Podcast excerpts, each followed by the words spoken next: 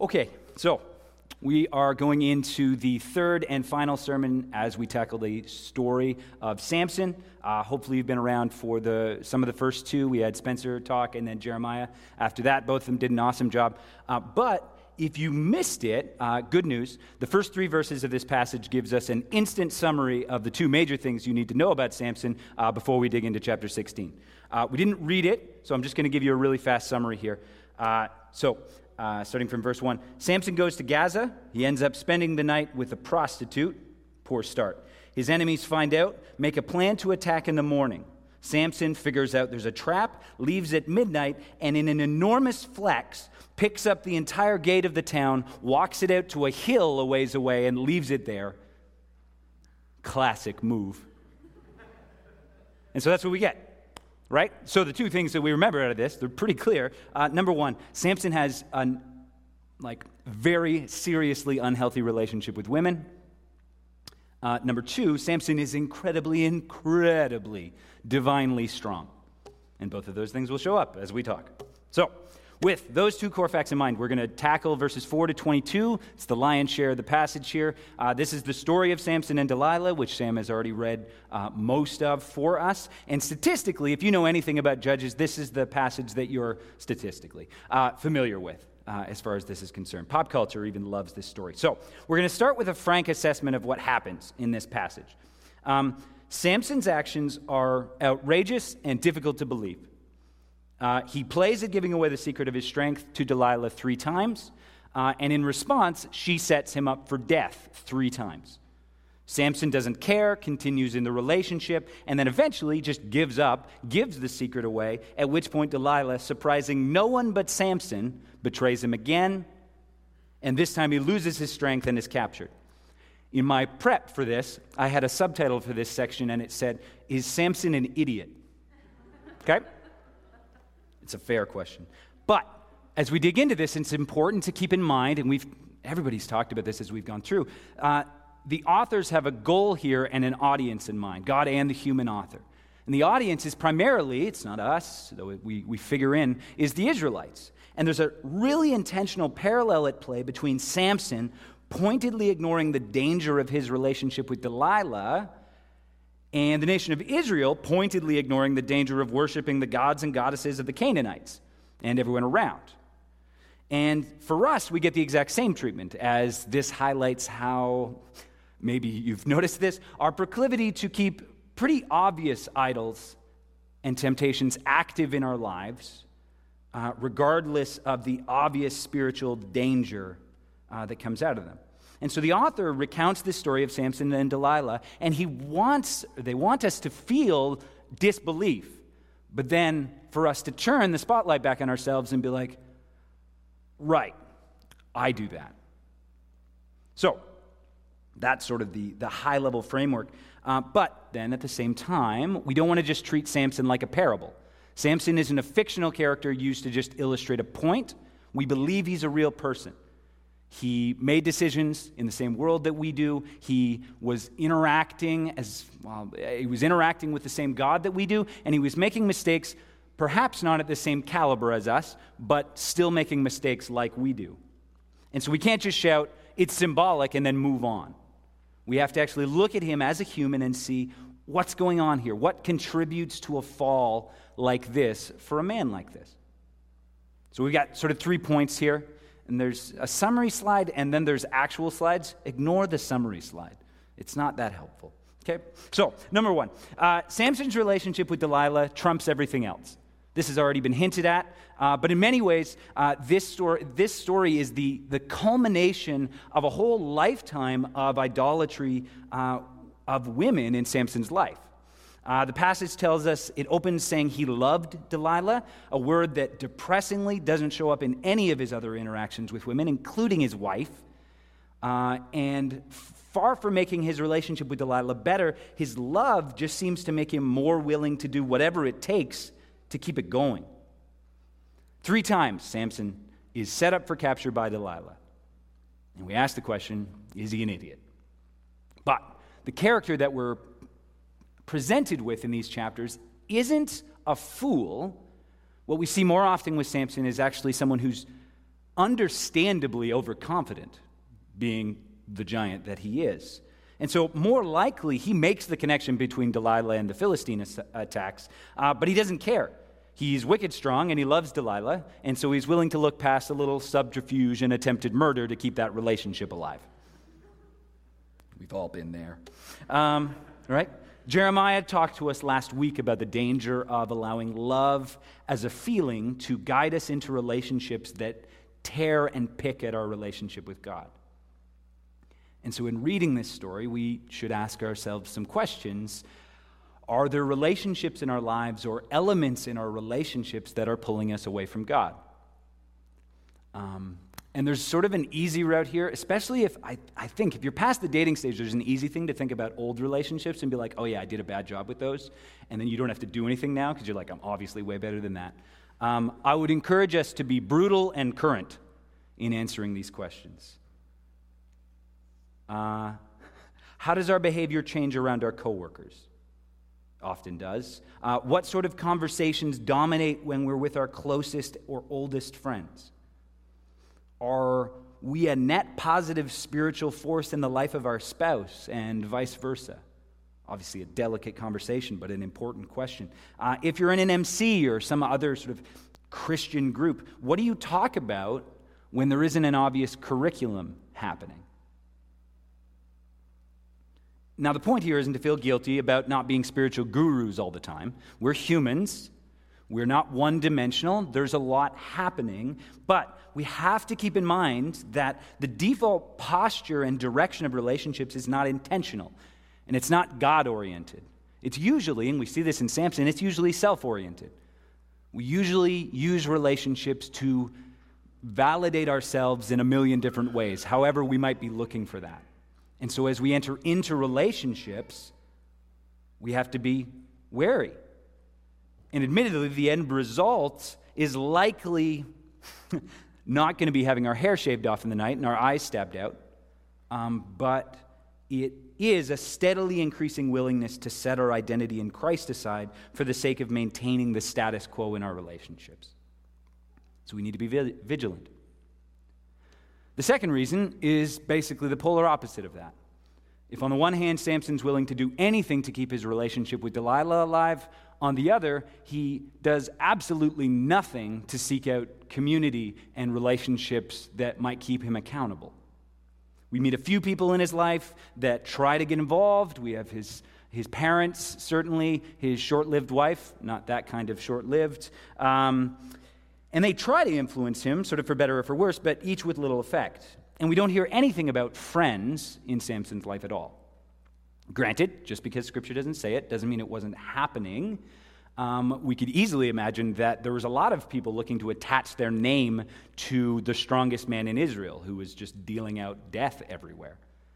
But we can also, at the same time, imagine that there wasn't a whole lot of those people looking to call him to account for his actions given that he could tear them in half. Right? Accountability is a hard enough thing with regular people, with us, much less with him. And Samson's behavior reflects the behavior of somebody who no one's challenging. He does whatever he wants. And so this passage finds him entirely isolated. Past two years have absolutely been the toughest spiritually of my entire life so far. I don't know if any of you can relate. Um, but over that time, I have been made witness to what I can only describe as a functionally a miraculous level of steadiness in the MC that I was a part of during that period. Specifically, uh, the guys, because at some point we had to stop meeting for, for potluck and stuff like that. Um, and so every Thursday, I'd sign into this same bloody Zoom call with nothing in the tank at all, and just like hello. Um, and most of the time, none of my friends did either. There was four of us. It's two years of this. Um, but there was this sort of dogged commitment amongst the four of us. Not that we never missed, but we are just like, you show up for the guy next to you. You just show up. You just show up. And God showed up in that, in these like quiet little, no dramatic moments. There was no revival during the past two years, but there were small moments of of just consolation and comfort that helped us get through what was a garbage fire of the past two years. And our lives not even particularly bad, knowing other people's stories.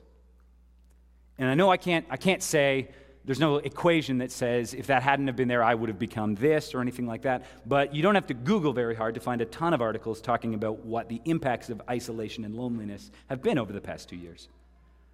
Negative. Um, so it was a benefit for me. With that in mind, though, I want to acknowledge that some of us started this pandemic in an MC or in a community and now find themselves comparatively by yourselves. And that is not terribly surprising because over the past year we've seen churches fall apart. We've seen tons and tons of divorce, of just businesses, partnerships falling apart, friendships end, tons of this. There are so many relationships to grieve over the past two years. And so, as I talk about what was a pillar of steadiness for me over the past two years, I don't want it to be a, and if you just had have buckled down a little bit more and showed up to those Zoom calls, you would have been right there too. Because it's just been grief for the past two years, uh, big G and small depending on, on your situation. And so I, I just want you to know that I, it sucks. And then beyond those people, there's a ton of us that even at the beginning of the pandemic weren't in an MC and didn't have a community around us. And we're just trying to make friends, make connections. Maybe you were newly moved, any of those things. And so then the past two years has just been heaviness forever and ever. And if that's you, Certainly, you have my sympathy, but more importantly, I just want to say that Jesus does see you in that. And the Gospels show us a picture of a man that felt what it was like to be by himself, to be abandoned by close friends, to not have the support that certainly he deserved, and not in a hypothetical sense. And so, if that's you, Jesus sees you in that. And Church of the City, we've already talked about this a little bit with the elders, is in a really challenging place with that because we think MCs are awesome and that they're a great antidote to the dangers of isolation uh, and loneliness. Um, but we've got a ton of people because of the last two years, in many ways, that are waiting to join MCs. And then because of the last two years and other things, we don't have a ton of leaders to lead those. And this isn't a pitch. Okay, we already had the pitch. Um, but it is a challenge to consider the weight of loneliness that is on the world, our city, and our church right now in a particular way. Yes, North America is always lonely. We're bad at that. But particularly now. And to bring ourselves before God and to consider how we might stand in that gap a little bit moving forward. And in Samson, we see a picture of where isolation can lead. There's no way that a total lack of community doesn't play into the self deception and arrogance that leads him into the destructive relationship with Delilah. Not that we can't make mistakes in community, we sure can, but it's one of the major ways that God shepherds us past our blind spots. Spoilers. So, there's the two. Final one is still relational, but it's just tied directly to Samson's relationship with God. Uh, verse 20 is arguably the most tragic point in the story. Uh, he is betrayed, his hair is shaved off. He wakes up, says, I'll go out like I always have. And he doesn't notice, it says, he didn't realize that the Lord had left him. And then there's this tragic scene that doubtless comes after where the champion of Israel charges out, ready to just wreak havoc, and the first foot soldier he encounters just lays him out. And he's done. But the real tragedy is that moment where suddenly Samson, the guy called by God to be a judge, wakes up and doesn't even realize that God's gone.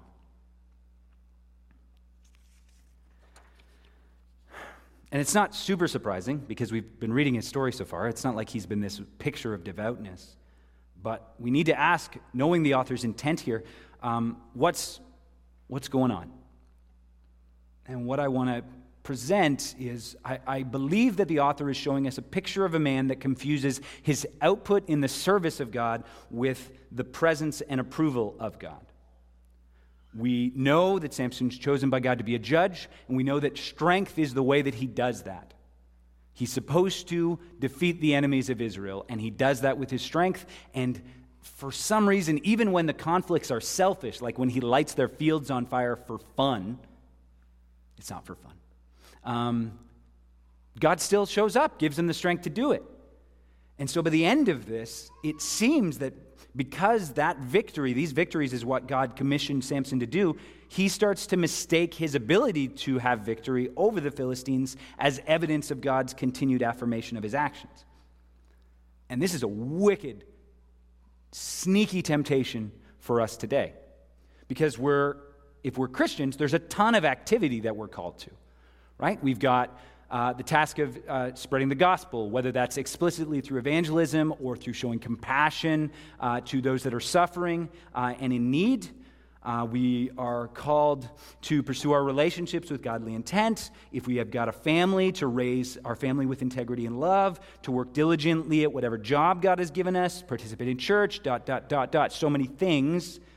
And in all these things, there's the opportunity and expectation that we show the gospel, but Success in any of these areas, or apparent success, isn't an indication of the fact that God is with us and that God is present and that we have a relationship with Him. And especially in North America, where personal achievement and success is like number one, for us to fall into that lie is very, very tempting.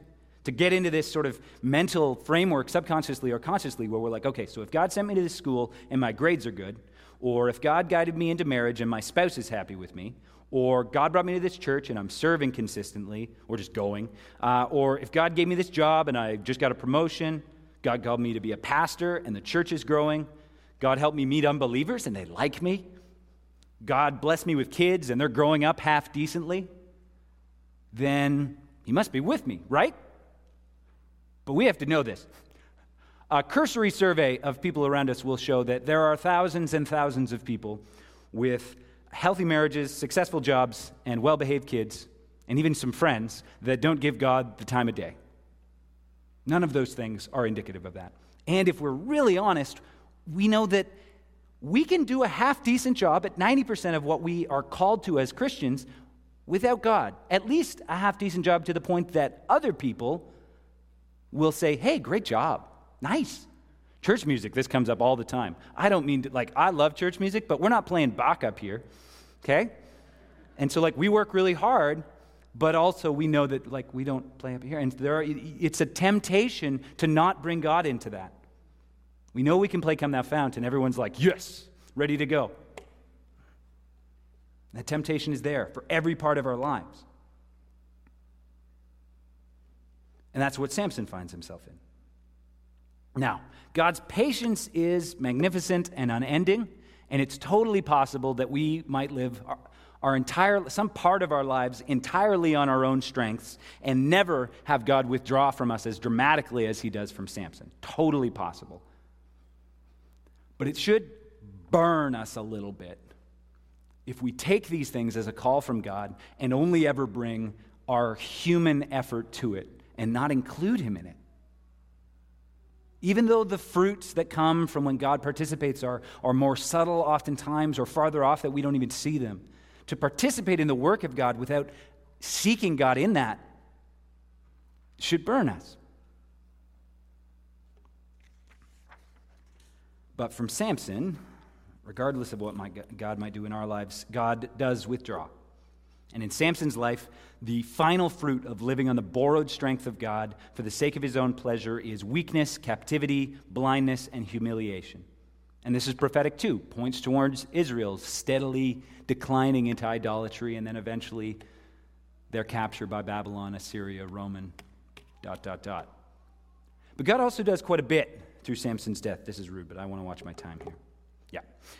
The angel announced his birth, said that Samson would begin to save Israel. And regardless of motivation, uh, we read that Samson killed more Philistines in death than he did in life. He brought down a temple, huge swath of the Philistines' ruling class. In purely military terms, he did great as a judge.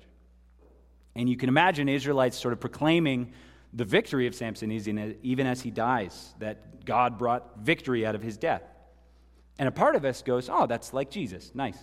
Victory at a death. Classic, classic Christian thing. Um, and there's a ton of parallels between Jesus and Samson if we sort of think about it. But we also know in our hearts that it's not the same kind of death, right? Like we look at Samson, we're like, well, that's not, that's not what we're, we're gunning towards here. Whereas with Jesus, we are. And to help us with that, I just want to quickly lay out sort of this framework to understand what that difference is with an eye on the time. Um, I think there's three kinds of deaths, three kinds of martyrdoms that we all choose.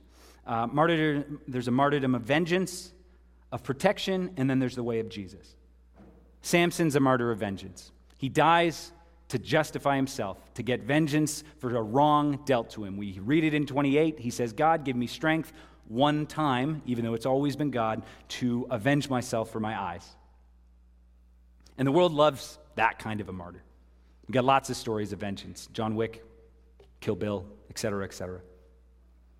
And even as any human sort of resonates with that, because the desire to justify ourselves is like as easy as breathing.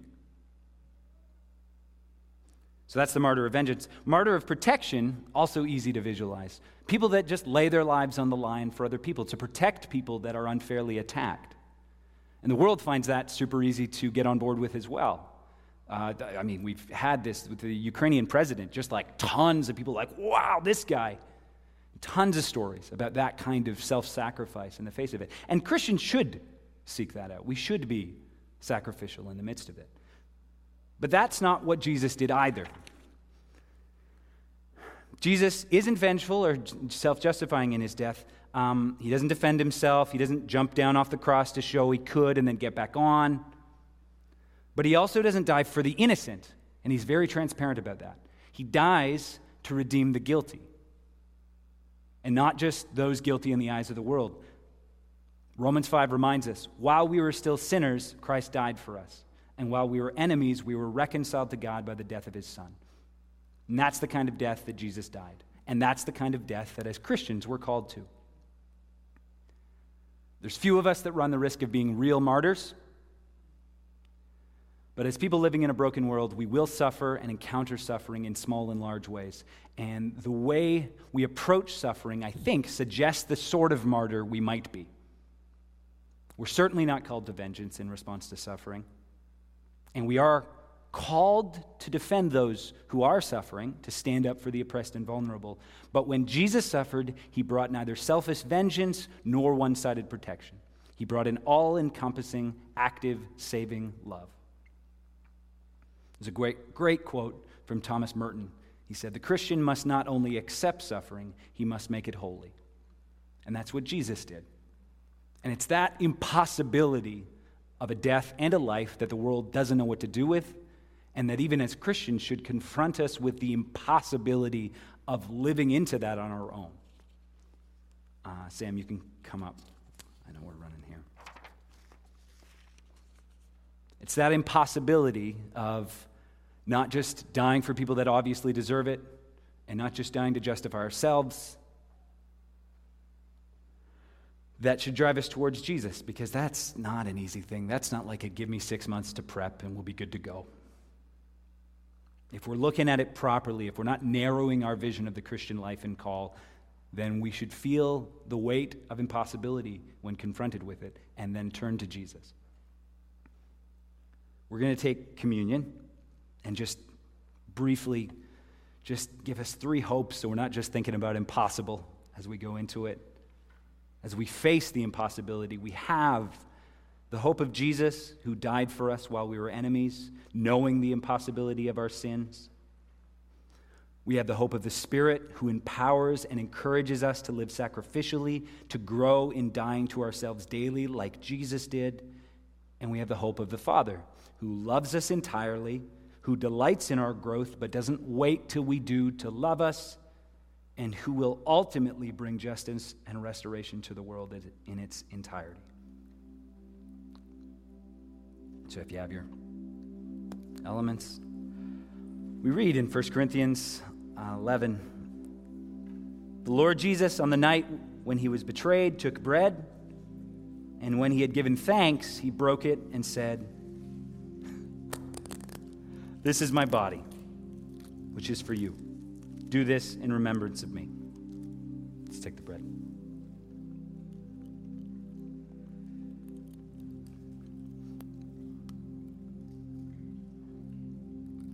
And in the same way, he also took the cup after supper, saying, This cup is the new covenant in my blood.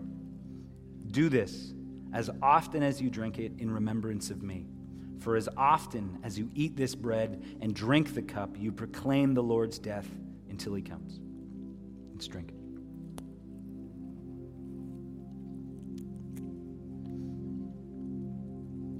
Lord, I pray that the impossibility of what you call us to and the majesty and mercy of the fact that you made a way for us to walk in that would land on us heavily and yet lightly this morning.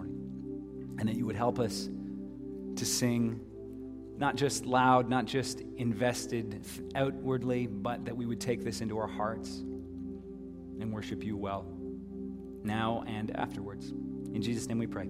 Amen.